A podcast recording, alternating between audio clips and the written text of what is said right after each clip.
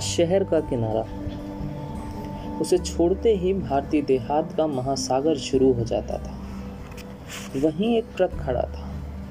उसे देखते ही यकीन हो जाता था, इसका जन्म केवल सड़कों के साथ बलात्कार करने के लिए हुआ जैसे कि सत्य के होते हैं, इस ट्रक के भी कई पहलू थे।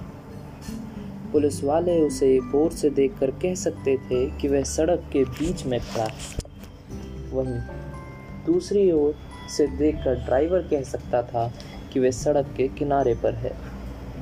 चालू फ़ैशन के हिसाब से ड्राइवर ने ट्रक का दाहिना दरवाज़ा खोल के डायने की तरह फैला दिया था। इससे ट्रक की खूबसूरती बढ़ गई थी। साथ ही एक खटारा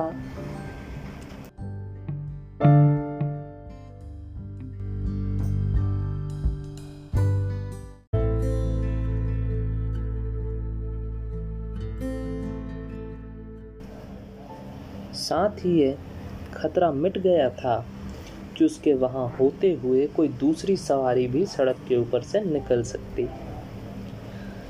सड़क एक ओर पेट्रोल स्टेशन था, दूसरी ओर छप्परों, लकड़ी और टीन के सड़े टुकड़ों और स्थानीय क्षमता के अनुसार निकलने वाले कबाड़ों की मदद से खड़ी हुई दुकानें थी।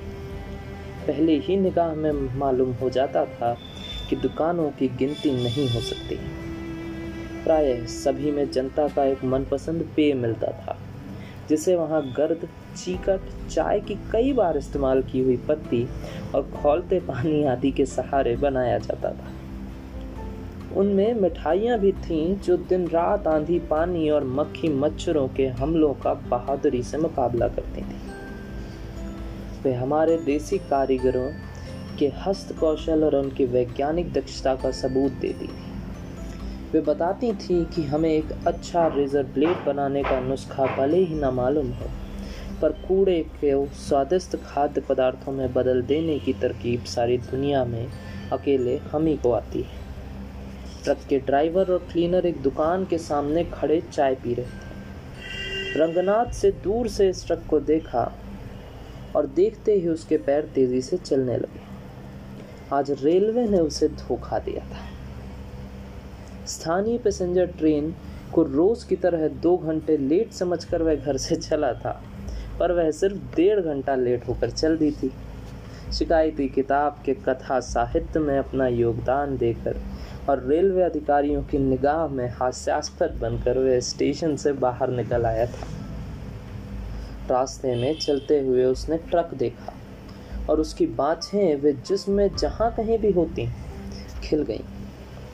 जब वह ट्रक के पास पहुँचा, क्लीनर और ड्राइवर चाय की आखिरी चुस्कियाँ ले रहे थे। इधर उधर ताक कर अपनी खिली हुई बाँछों को छिपाते हुए, उसने ड्राइवर से निर्विकार ढंग से पूछा, क्यों ड्राइवर साहब, यह ट्रक क्या शिवपालगंज की ओर जाएगा? ड्राइवर के पीने को चाय थी और देखने को दुकानदारिन थी।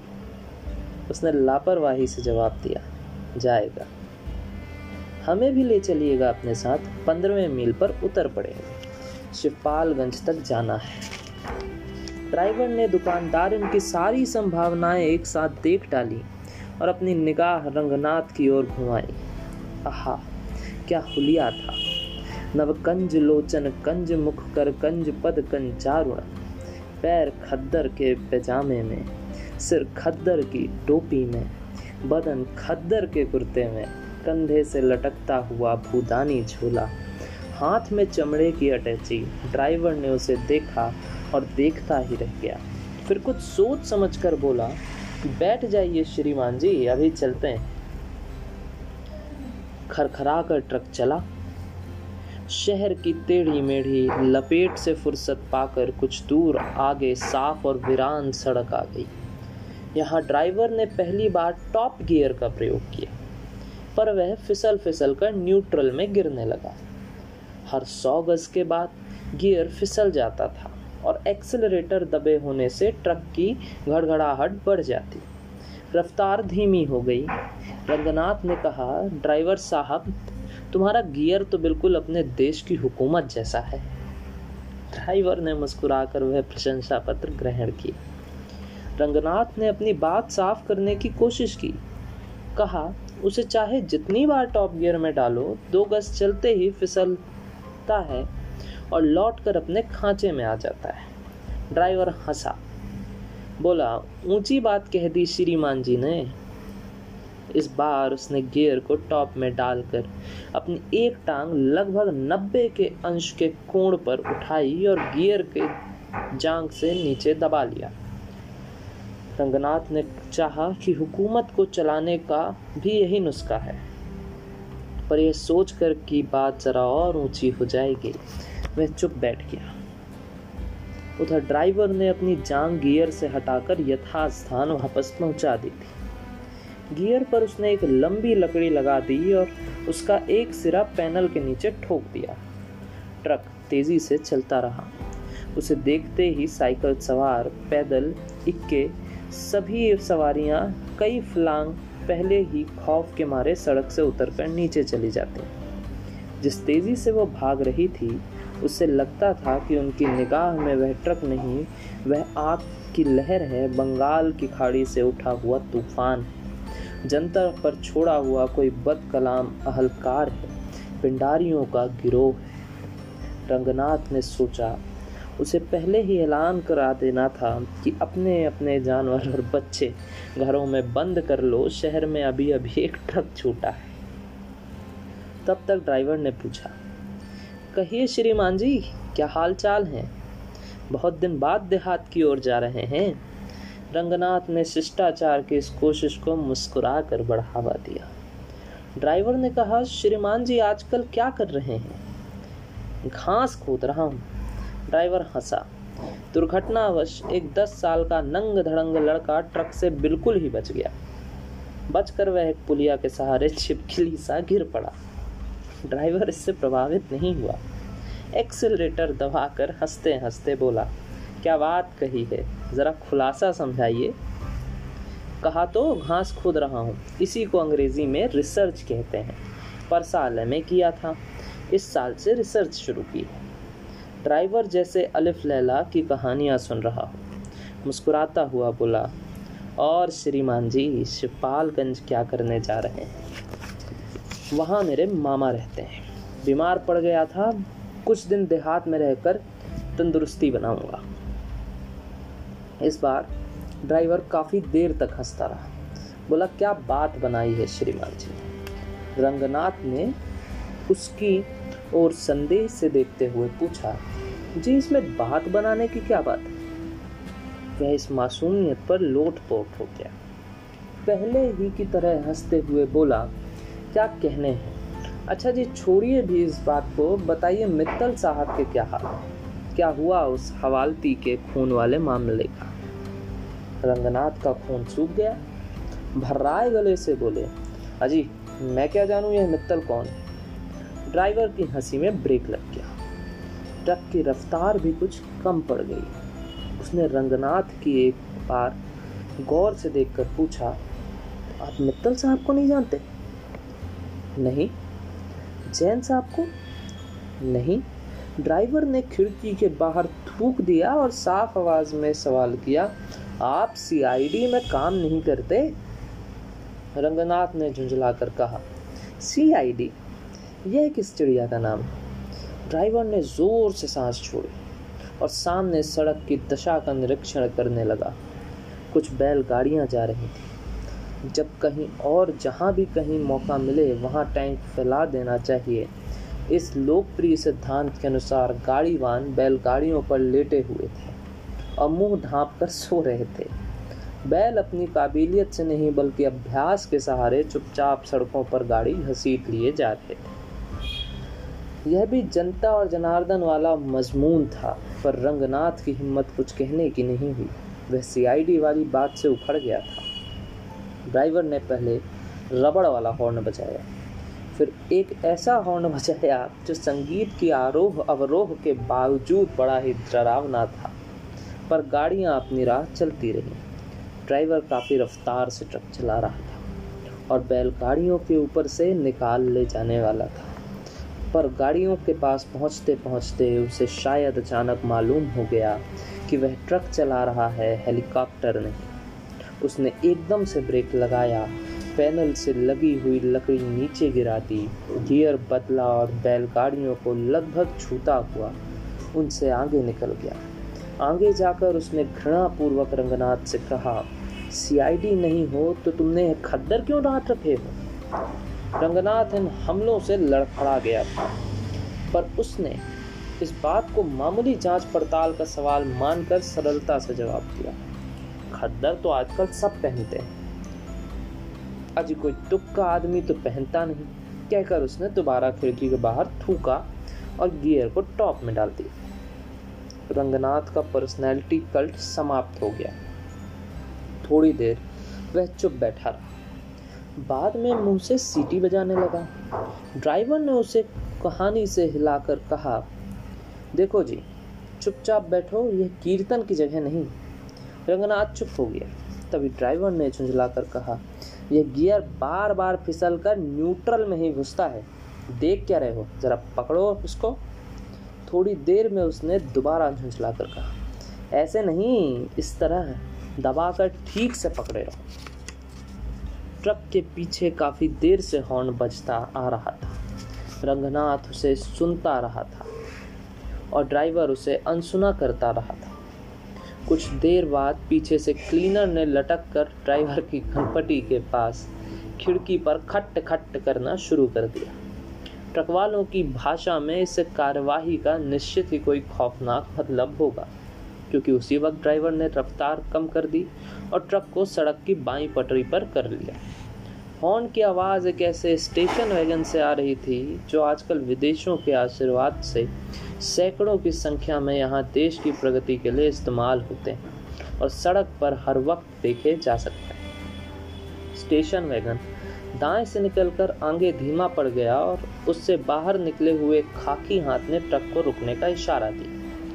दोनों गाड़ियाँ रुक। गई स्टेशन वैगन से एक अफसर नुमा चपरासी और एक चपरासी नुमा अफसर उतरे। खाकी कपड़े पहने हुए दो सिपाही भी उतरे।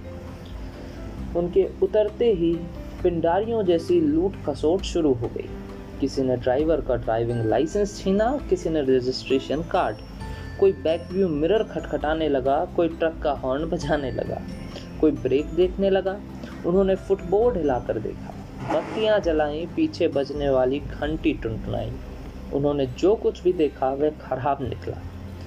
जिस चीज़ को छुआ, उसी में गड़बड़ी आ गई। इस तरह उन चार आदमियों ने चार मिनट में लगभग चालीस दोष निकाले और फिर एक पेड़ के नीचे खड़े होकर इस प्रश्न पर बहस करनी शुरू कर दी कि दुश्मन के साथ के साथ सुलूक किया जाए। रंगनाथ की समझ में कुल यही आया कि दुनिया में कर्मवाद के सिद्धांत पोयोटिक जस्टिस आदि की कहानियाँ सच्ची ट्रक की चेकिंग हो रही है और ड्राइवर से भगवान उसके अपमान का बदला ले रहा है। वह अपनी जगह बैठा रहा, पर इसी बीच ड्राइवर ने मौका निकाल कर कहा, श्रीमान जी, ज़रा नीचे उतर आवे। वहाँ गियर पकड़कर बैठने की अब क्या ज़रूरत है?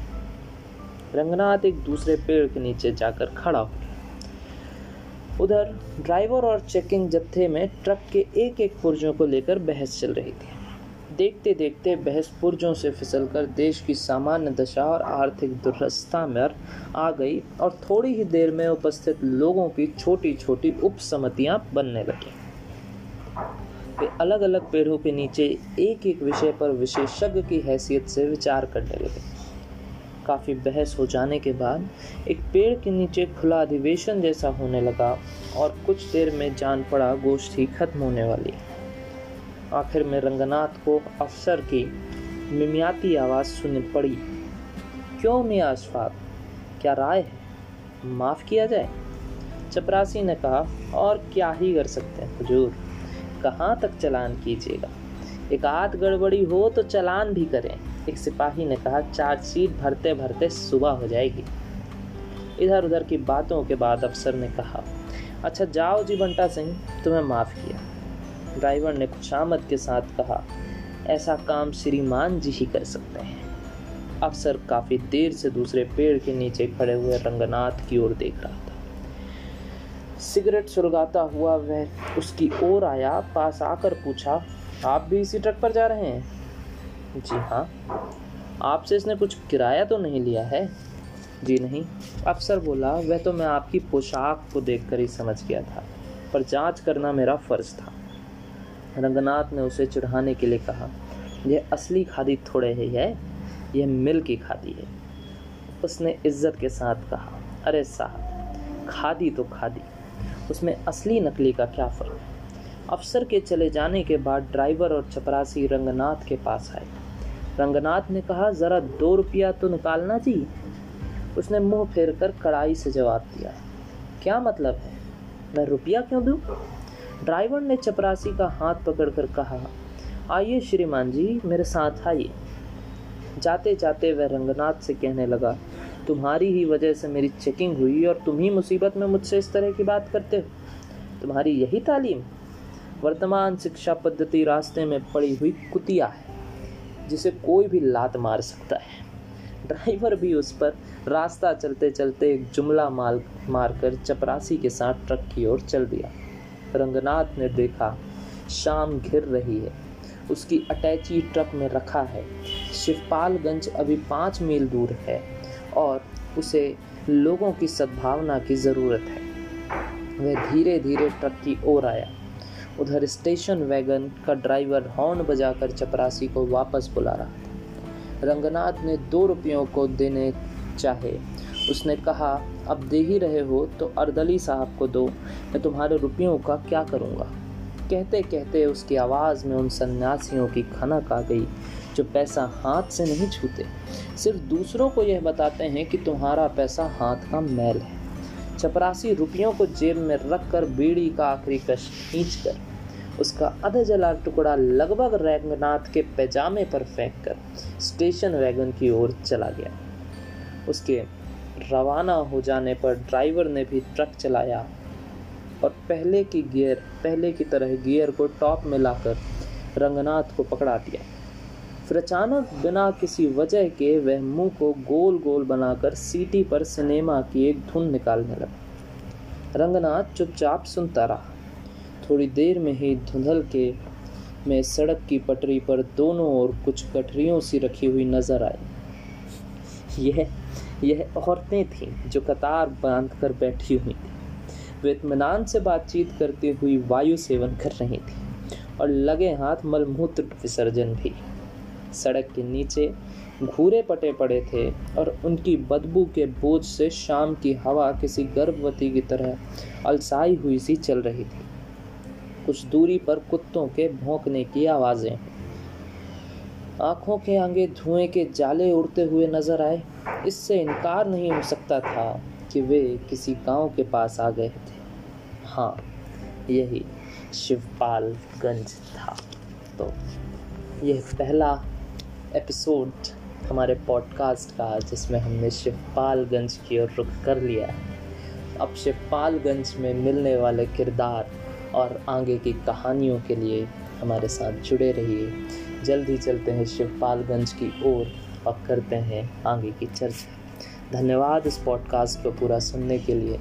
इसे शेयर करना बिल्कुल भी ना भूलें। धन्यवाद।